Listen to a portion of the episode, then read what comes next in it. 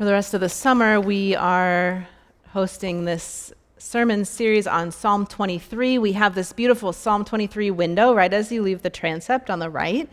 Um, and so today we are looking at uh, He makes me lie down in green pastures.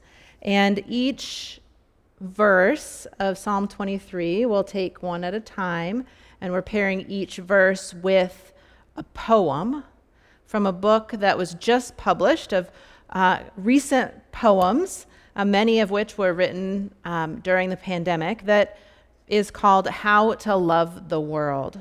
And Krista, Krista Tippett um, reminds us that poetry can train our gaze to see the wonderful alongside the terrible, to attend to and mediate, meditate on what you love, even in the midst of difficult realities. And so um, we're taking this summer season to uh, dig into poetry a little bit more and to remember the ways that the voices today help us also um, give voice to the ancient sacred God who was with us um, back into the days of Psalm 23. So, our poem for today is called Red Time by Laura Ann Reed. In the red time that crawls languidly between stepping stones, time stops as bees thrust their passions deep into the promise of tiny crimson purple blooms. Where blossom ends and bee begins are the first words of a lullaby. A lullaby the world sings while it rocks you. As you fall awake, in the later years of a life spent mostly sound asleep. And we've already heard Psalm 23 sung this morning, but here it is again in this 2007 translation by scholar Robert Alter, whose um, kind of sense of the rhythm and poetry of the psalm kind of awakens us in a new way as we hear it alongside the familiar text that we know and love. He says, that the Hebrew can be um, shared in English in this way The Lord is my shepherd, I shall not want. In grassy meadows, the Lord makes me lie down. By still waters, guides me. My life the Lord brings back, leading me on pathways of justice for the Lord's namesake. Though I walk in the vale of death's shadow, I fear no harm, for you are with me. Your rod and your staff, it is they that console me.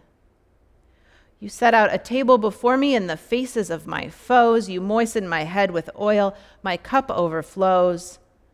Let but goodness and pure kindness pursue me all the days of my life, and I shall dwell in the house of the Lord for many long days. Please pray with me. Holy God, Shepherd, and Lord, may the words of my mouth and the meditations of all of our hearts be holy and acceptable to you, our rock and our Redeemer. Amen. Something happens to me when I hear Psalm 23 that grassy meadow, that quiet stream. My mind understands this visual image. I've been there, right? You've been to this meadow, this stream. We know this place. It's a place of great comfort. Our bodies can relax just hearing those first words The Lord is my shepherd. We know what comes next, and so we can just rest in the promise of God. The table is set, all is made ready. That possibility of flourishing draws near. No one has to wait in line. No one's need is met with scarcity in Psalm 23. The green pasture and still waters of Psalm 23 feed the youngest and the oldest equally, right? The lamb and the sheep, the smallest sheep, the largest sheep, the strongest, the weakest. Nobody has to fight over uh, the last piece of pizza. There is enough in this world that the psalmist builds for us in Psalm 23. No one's spot in the grassy meadow is better than someone else's. It's all green pastures and still waters. Now, if you've been to Abiquiu, New Mexico, to that sacred place where Georgia O'Keeffe painted her sparse abstract desert landscapes, you will find yourself adjacent to the Rio Chama, snaking across the terrain. All else is scrub brush and stone, but right there up against the river is a complement of vibrant green and fragile yet sturdy growth, an ecosystem that reminds you that water is life cottonwoods, willows, box elders, hackberry trees. They send their roots deep down into the river's edge so that when those sudden high desert rains or the winter mountain snow melt comes flooding down, they don't get uprooted. Or when the dry days come, they can drink the river's nourishment in times of drought. Any number of animals make their way to the water's edge, especially at dawn and dusk elk, black bear, bobcat, coyote, as well as the local farmers' livestock. Many thousands of years ago, the scientists think it would have been North American woolly mammoths meandering down to the Rio Chama to drink water. But it wasn't until the 1600s that colonists the Franciscan friars actually added sheep to this river habitat. So there's something about this Rio Chama that made me look again at this image in Psalm 23. It wasn't until I looked at Psalm 23 verse by verse that I would have even thought that this shepherd's grand gesture of providing a grassy meadow and a quiet stream was anything but just a simple act of generosity. I typically envision an idyllic scene, a storybook picture with a babbling brook and sheep kind of lazily grazing. It's easy to forget how much labor is involved in creating that safe environment at the waterfront where the other animals might appear, the predators, right, themselves in search of water, coyotes, bobcats, black bears. Can you imagine being a shepherd trying to defend your sheep in that context. The early morning um, would be tr- steaming or teeming with wildlife that a shepherd would have to contend with. Imagine trying to ward off a black bear. Even before dawn, a hyper-vigilant lookout has to be awake to protect the flock. So maybe that's why when you go down the Rio Chama, there's this little uh, Trappist monastery called Christ in the Desert, right there adjacent to the river. Maybe that's why they get up at 3:15 to pray the Psalms together. They know that our shepherd God is there already, awake before dawn. The good shepherd first has to create this context of safety for the sheep. Without that, the sheep cannot lay down in green pastures It takes a certain kind of vigilance, maybe a sheepfold, right? Some construction. Takes years of experience gardening a flock and that intimacy of the sheep knowing the shepherd's voice. It takes relationship, a back and forth. We can't get to those green pastures and that still water without the shepherd.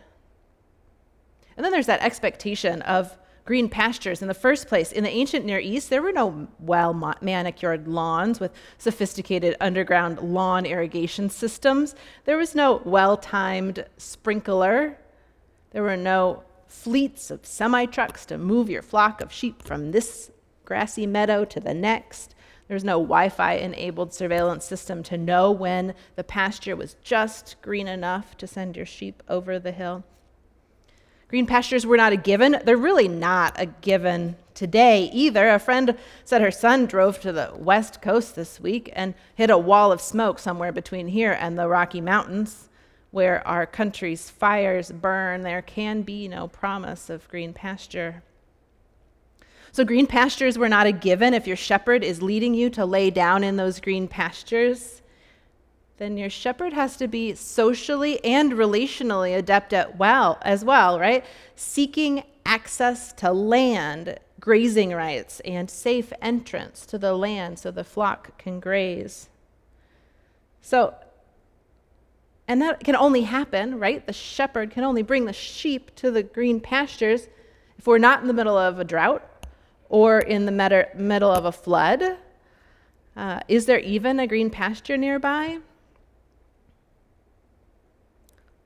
And third, so first you need safety, then you need green pastures, then you need still waters, like New Mexico's Rio Chama with its bank of deep rooted trees. The ancient Near Eastern waterways may be at any given moment in a season of drought or flood. In drought, the rivers run dry. Flash flooding can just as easily trouble the waters. We know all too well after July brought flooding events of historic magnitude to Germany and China Germany saw two months of rain in just two days, and China saw this deluge flooding the railway tunnels and torrents of water overtaking the streets.